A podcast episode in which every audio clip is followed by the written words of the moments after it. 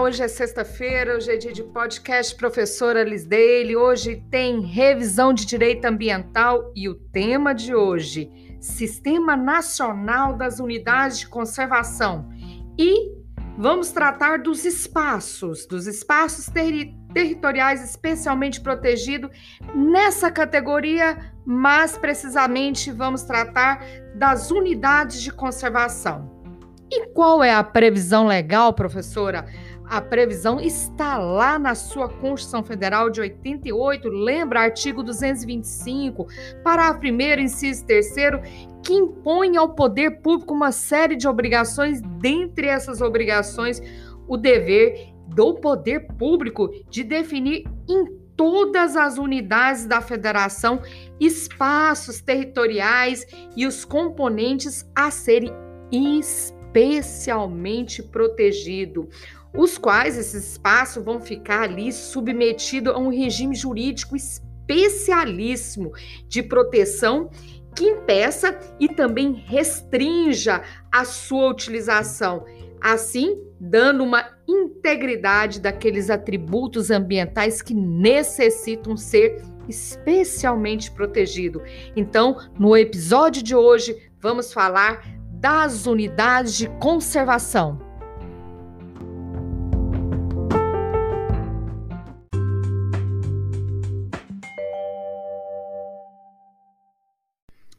Aqui, conceituando o que significa unidade de conservação, vamos compreender o, a importância do poder público, especialmente proteger esses territórios. O que significa, professora, Unidades de conservação? São espaços territoriais, geograficamente vão ser né, delimitados, que apresentem esses espaços umas características naturais ou paisagísticas relevantes.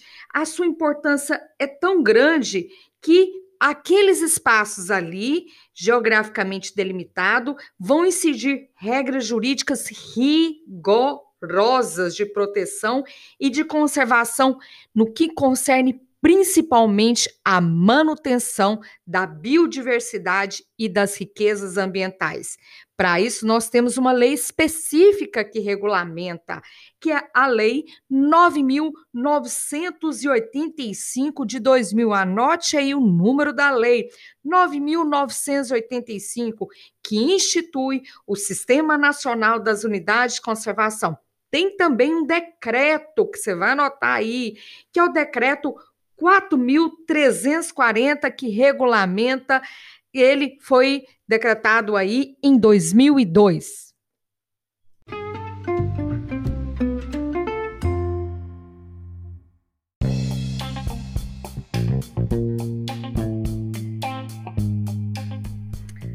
As unidades de conservação são divididas em categorias, em grupos, conforme o grau de proteção, conforme o grau de restrição que a gente dá a respeito da utilização de seus recursos naturais. No primeiro grupo, eu vou chamar o primeiro grupo de proteção integral. Estão as unidades de conservação com um regime jurídico mais restrito que tem por objetivo preservar a natureza, sendo admitido apenas o uso indireto dos recursos naturais. O que, que, significa, então, professora, esse uso indireto desse grupo que tem um regime jurídico bastante restrito? O uso indireto é aquele que não envolve consumo, coleta, dano, destruição dos recursos naturais. E quem, professora? Quais são as unidades de conservação que faz parte do chamado grupo de proteção integral das unidades de conservações? Que tipo de unidade de conservação que está nesse pacote aí da proteção integral? Vamos lá? A estação ecológica, a reserva biológica, o Parque Nacional, o Monumento Natural e o Refúgio de Vida Silvestre. Esse é o primeiro grupo, o grupo de proteção integral. Mas, professor, existe outro grupo? Sim, esse já é menos restritivo. Qual é, professora? É o grupo de uso sustentável estão aí as unidades de conservação de regime jurídico menos restritivo, que tem por objetivo agora fazer uma compatibilização entre a conservação da natureza com o uso sustentável. Ah, professor, então quer dizer que aqui podemos usar os recursos naturais? Pode, mas vai ter uma série de orientações, de restrições para o consumo desses recursos naturais. Então, no grupo das no grupo da categoria das unidades de conservação de uso sustentável, nós temos um regime jurídico menos restritivo, porque compatibiliza a conservação da natureza com o uso sustentável de parcela dos recursos naturais. E o que seria então, professora, esse recurso sustentável? Ele envolve a coleta, a, e utilização comercial ou não dos recursos naturais, mas tudo isso seguindo um modelo de exploração bem, mas eu digo bem racional, de modo que não cause prejuízo à biodiversidade e os atributos ecológicos daquela área. Professora, então me diga aí quais são as unidades de conservação que estão nesse grupo aí. Olha, você vai anotar aí. São as áreas de proteção ambiental, a chamada APA, as áreas de reserva é, de interesse, rele, interesse ecológico, área de relevante interesse ecológico, a Floresta Nacional, a Reserva Extrativista, a Reserva de Fauna, a Reserva de Desenvolvimento Sustentável e a Reserva Particular do Patrimônio Natural, que é chamada de RPPN. Então, professora, eh, vamos recordar aqui o qual é a diferença do grupo de, de unidades de conservação integral para o grupo de uso sustentável, onde reside a diferença? A diferença está que no, entre os grupos há uma possibilidade de, de acesso, outras não, e a possibilidade de uso de recursos naturais e a outra não. Né? Aqui tem essa restrição toda de acesso e de utilização dos recursos naturais são as unidades de conservação do grupo de proteção integral. Então, a, as, os grupos de unidade de conservação de proteção integral não é permitido o acesso, né? Acesso a gente vai verificar que é de uso científico, de forma indireta, né? E já as unidades de uso sustentável que pode ser utilizado, mas pode ser utilizado os recursos naturais, mas de forma bastante sustentável.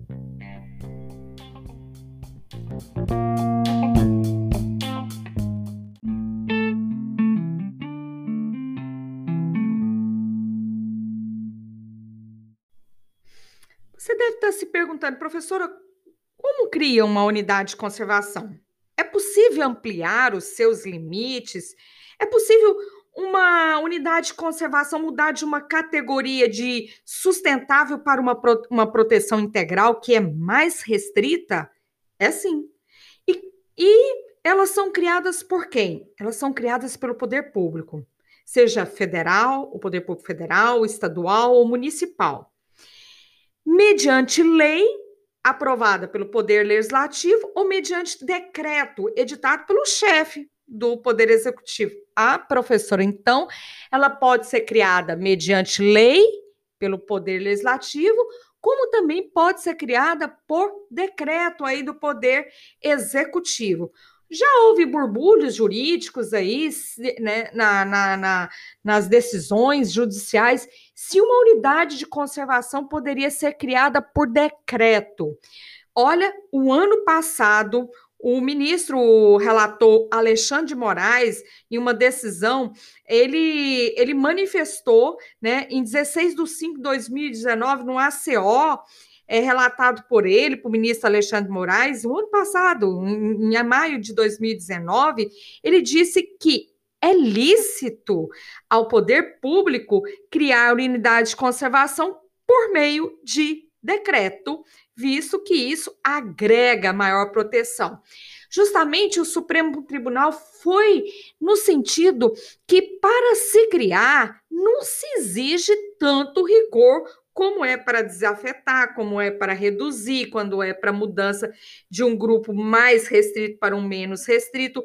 Agora, quando se aplica ampliação dos limites, quando é para mudança de um regime menos restrito para um mais, é, para um mais restrito, aí se favorece mais, podendo tanto ser pelo poder legislativo como poder executivo. Né? O Sistema Nacional de Unidade de Conservação exige que, para uma criação de uma unidade de conservação, seja precedido, evidentemente, de estudos técnicos, de consulta pública. Aliás, a consulta pública eu até chamo a atenção que ela pode ser até dispensada a consulta para a criação de estação ecológica e reserva biológica pois eles é que permitirão que o poder público identifique a localização, a dimensão e os limites mais adequados dessas áreas. Então, agora, para ampliação dos limites da unidade de conservação, para mudança de categorias de um, de um grupo menos restrito para um grupo mais restrito, aí o Sistema Nacional de Unidade de Conservação exige expressamente apenas a consulta pública, mas por uma questão de lógica, né? Os estudos técnicos também podem, também, também são necessários, podendo até por uma questão de lógica ser dispensável se aqueles estudos lá do início já for o suficiente para orientar a decisão de ampliar e a decisão de alterar.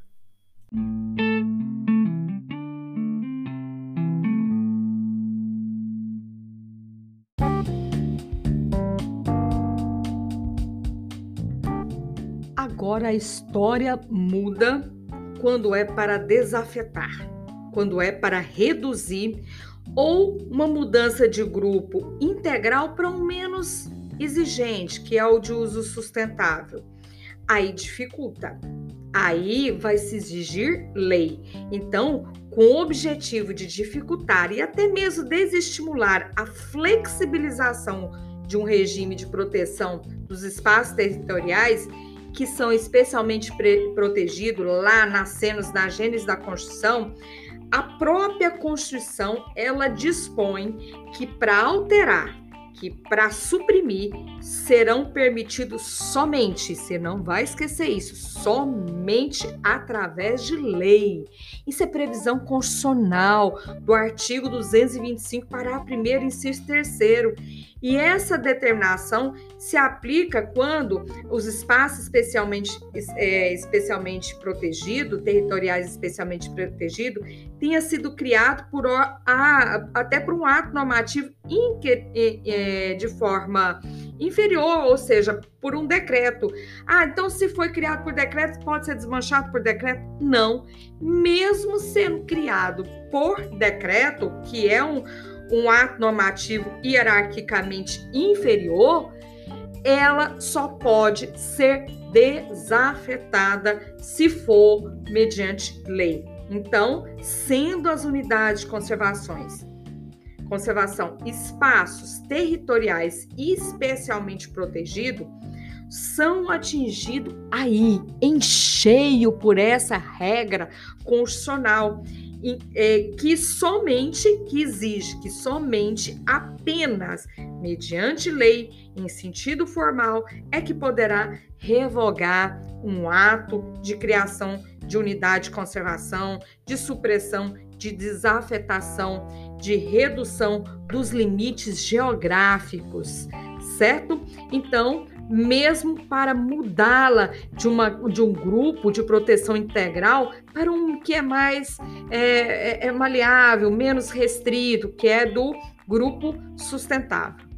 Em síntese, vamos recordar aqui para você não esquecer mais e gabaritar lá na sua prova da OAB? Vamos lá. Para criar, tem que ser por lei e também pode ser por decreto. Para ampliar os limites territoriais de uma unidade de conservação, pode ser por lei e também por decreto. Para uma mudança de um grupo sustentável para um mais restrito ainda, a de proteção em decreto, é, proteção integral, pode ser por lei e pode ser por decreto. Agora a história muda quando é para revogar um ato de criação.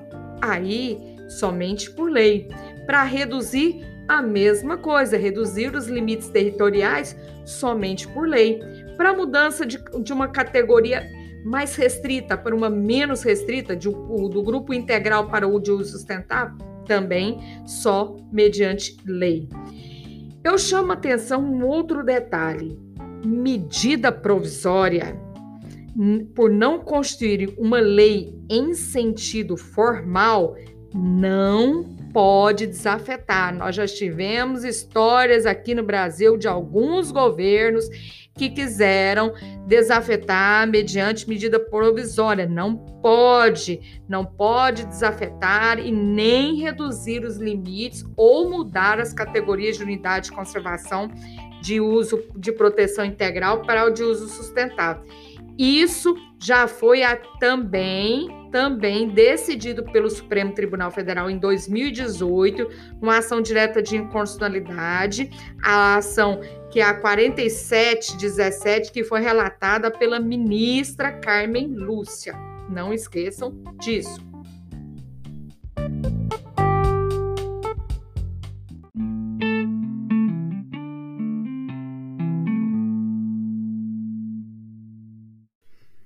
As unidades de conservação são espaço especialmente protegido, geograficamente delimitado. Então, isso quer dizer que passou a fronteira de uma unidade de conservação, no seu entorno pode ser construído qualquer empreendimento? Não. Há restrições para isso também. Todas as unidades de conservação, com exceção a área de proteção ambiental, a ZAPA, as RPPN, que é a Reserva Particular do Patrimônio Natural, elas devem ter uma zona de amortecimento. Então, a área no seu entorno, a área no entorno da unidade, tem restrições, onde as atividades humanas estão sujeitos ali nessa zona chamada zona de amortecimento, as atividades humanas ali estão sujeitas a normas, a restrições específicas, justamente para não impactar os recursos naturais, a biodiversidade que está no interior, no espaço da unidade de conservação.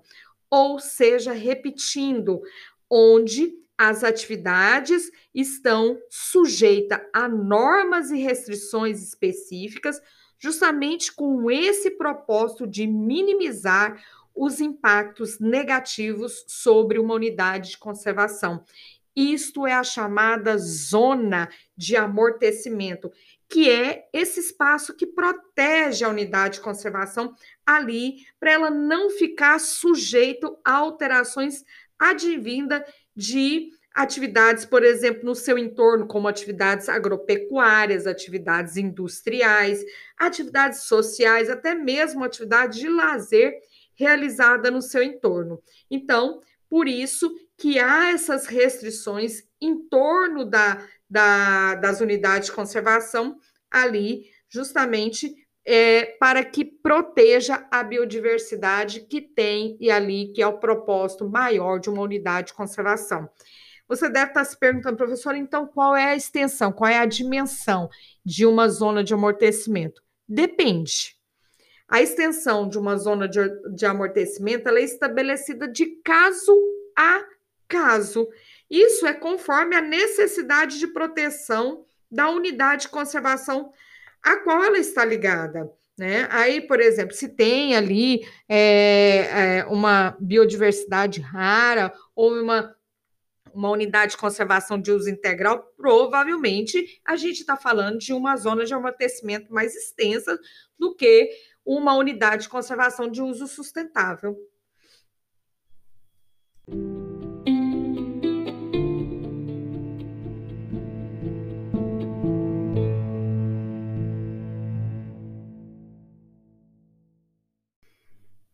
As unidades de conservação dispõem de um documento técnico, é como se fosse uma legislação interna da unidade de conservação.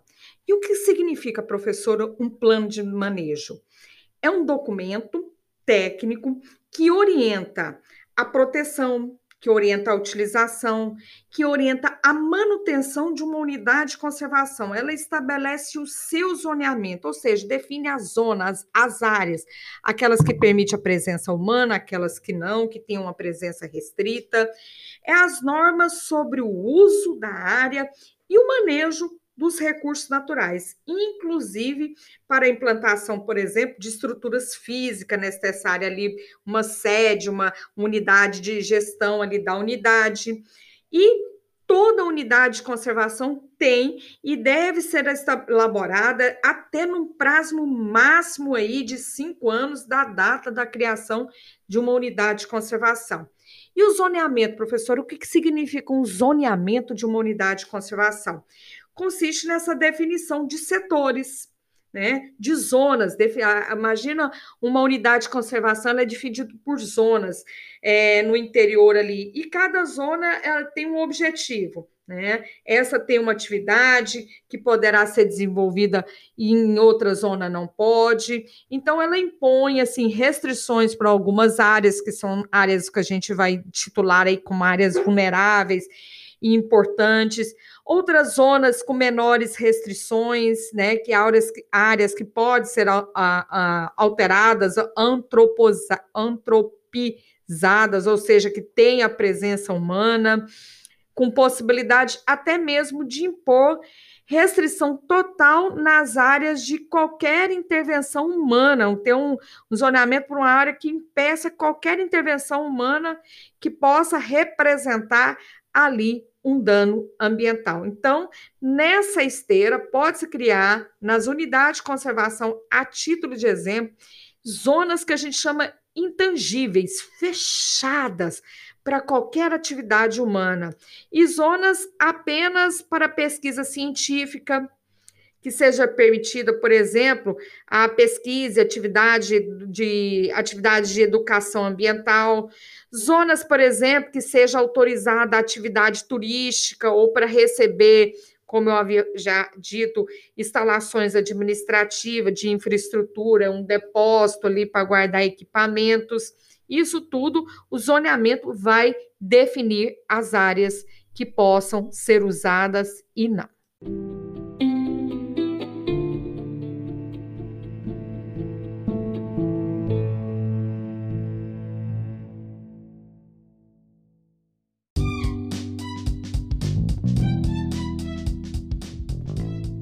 Para encerrar a aula de hoje, nós vamos falar de titularidade e desapropriação.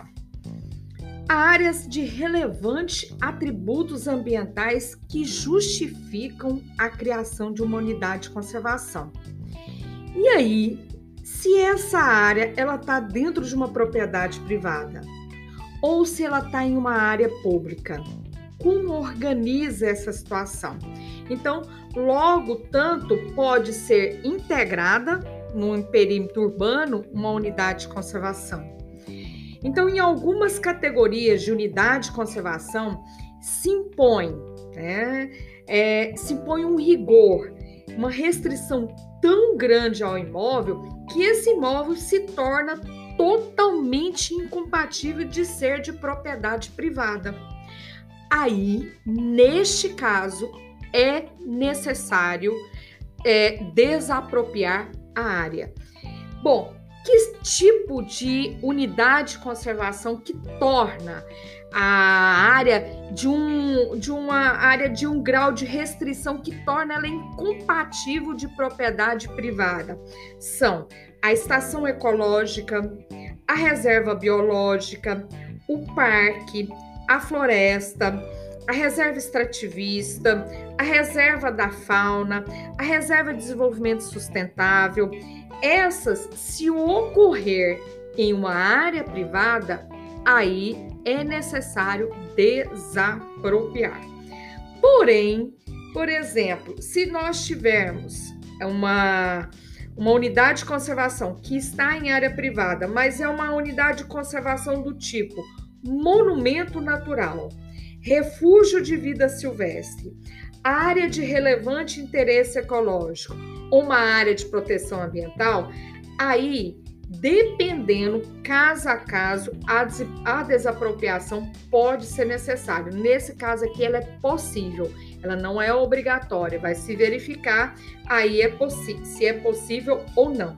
Agora, se tratar de uma unidade de conservação a pedido do proprietário, que é chamada a reserva particular do patrimônio natural, Nesse caso aí, não há desapropriação, não há necessidade de desapropriação. Bom, professora, e se houver uma desapropriação? Aí vai funcionar nos moldes do artigo 5 inciso 24 da nossa Constituição Federal, que lá fala que a desapropriação ela deve se dar mediante uma indenização justa, prévia e em dinheiro. Agora, se o poder público não promover essa, essa desapropriação nestes moldes, nas hipóteses previstas no sistema de unidade de conservação, aí o proprietário prejudicado ele vai ingressar com uma ação de indenização por desapropriação indireta. Vou fazer a última ressalva, que a partir do Código de 2002, a prescrição das ações de desapropriação indireta que tem uma natureza real, né? Já que tem como causa de pedir a perda da propriedade é de 15 ou a 10 anos, certo? De 15 ou 10 anos, certo? Então, aplica aí o prazo de prescrição de uso capião extraordinário, que é de 15 anos, podendo ser reduzido para 10 anos se o possuidor, no caso o poder público, houver realizado ali obras ou de caráter produtivo, certo? Eu deixo aqui o meu beijo, o meu abraço e te encontro toda sexta-feira aqui na sua revisão. Você que vai gabaritar em direito ambiental aí no próximo exame da OAB.